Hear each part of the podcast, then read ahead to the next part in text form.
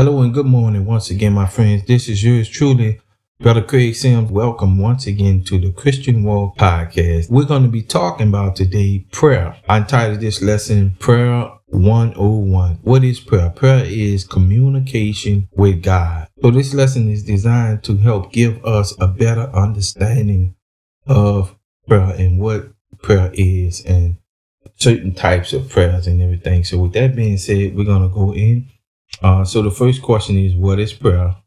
Well, we know prayer is communication with God. The second question is, who do we pray to? Now, this is a question you may have been wondering about as a believer as it relates to who do, who do I pray to? Do I pray to God? Do I pray to the Holy Spirit? Do I pray to Jesus? Well, the answer is, as a general rule, we pray to God the Father by the Spirit in the name of Jesus. Okay, but there are times when we can speak to Jesus. You know, we can tell Jesus, thank you for dying on the cross for us. And we can speak to the Holy Spirit and ask the Holy Spirit to lead us and guide us. It all depends on who we're talking to. But with that being said, we're moving on. We're coming from the book of First Timothy, starting at chapter 2, and we're going to read verse 1 through 5. First Timothy 2 and 1 says, I exhort, therefore, that first of all, supplications, prayers, intercessions, and giving of thanks be made for all men. Okay, now it says supplications. So, what is a supplication? Well, it's also known as petitioning. It is a form of prayer when one party petitions God to provide something either for themselves or on behalf of someone else. The key word, if you look at the word supplication, you will see the word supply in that.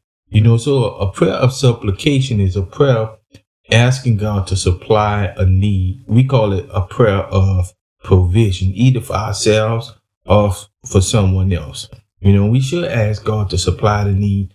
Amen. Moving on, it says prayers. Okay, what's that? That's communicating with God. As I said before, it is man talking to God and God talking back to man. So it's a two way conversation.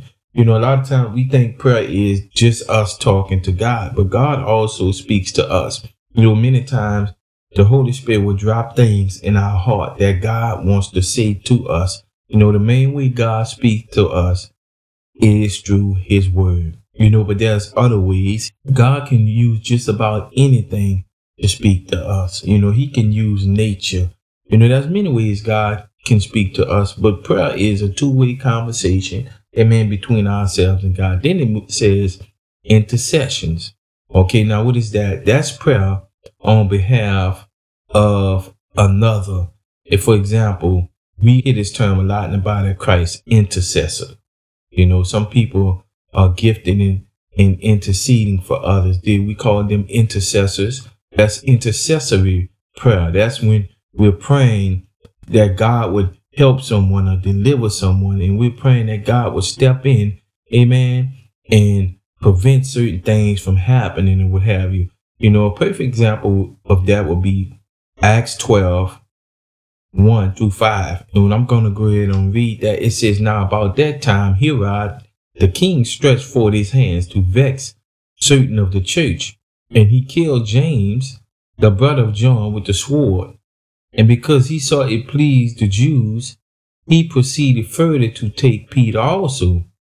Then were the days of unleavened bread. Verse 4 says, And when he had apprehended him, he put him in prison and delivered him to four quaternions of soldiers to keep him, intending after Easter to bring him forth to the people.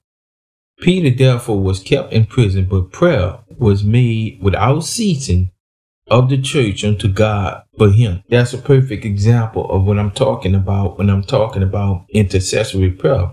What happened was they prayed, they interceded to God on Peter's behalf that God might intervene and spare Peter's life. Amen. And we know that God sent an angel to deliver Peter, amen, out of the prison. So that's one example of intercessory prayer. And then it says, and giving of thanks be made for all men. Moving back to my original scripture. Now it says a giving of thanks. Thanking God is an important element to prayer. Amen. Philippians 4 and 6 says, Be careful for nothing, but in everything by prayer and supplication. Here it is right here. With thanksgiving, let your requests be made unto God. Picking it back up at First Timothy 2, starting at verse 2. But kings and for all that are in authority, that we may lead a quiet and peaceable life in all godliness and honesty. See, prayer will affect the quality of our life. Verse 3 says, But this is good and acceptable in the sight of our God, our Savior. So that's what God wants us to do. This is God's will concerning prayer, that we pray for all men, amen, who will help all men to be saved and to come unto the knowledge of the truth. So it is God's will that everyone be saved.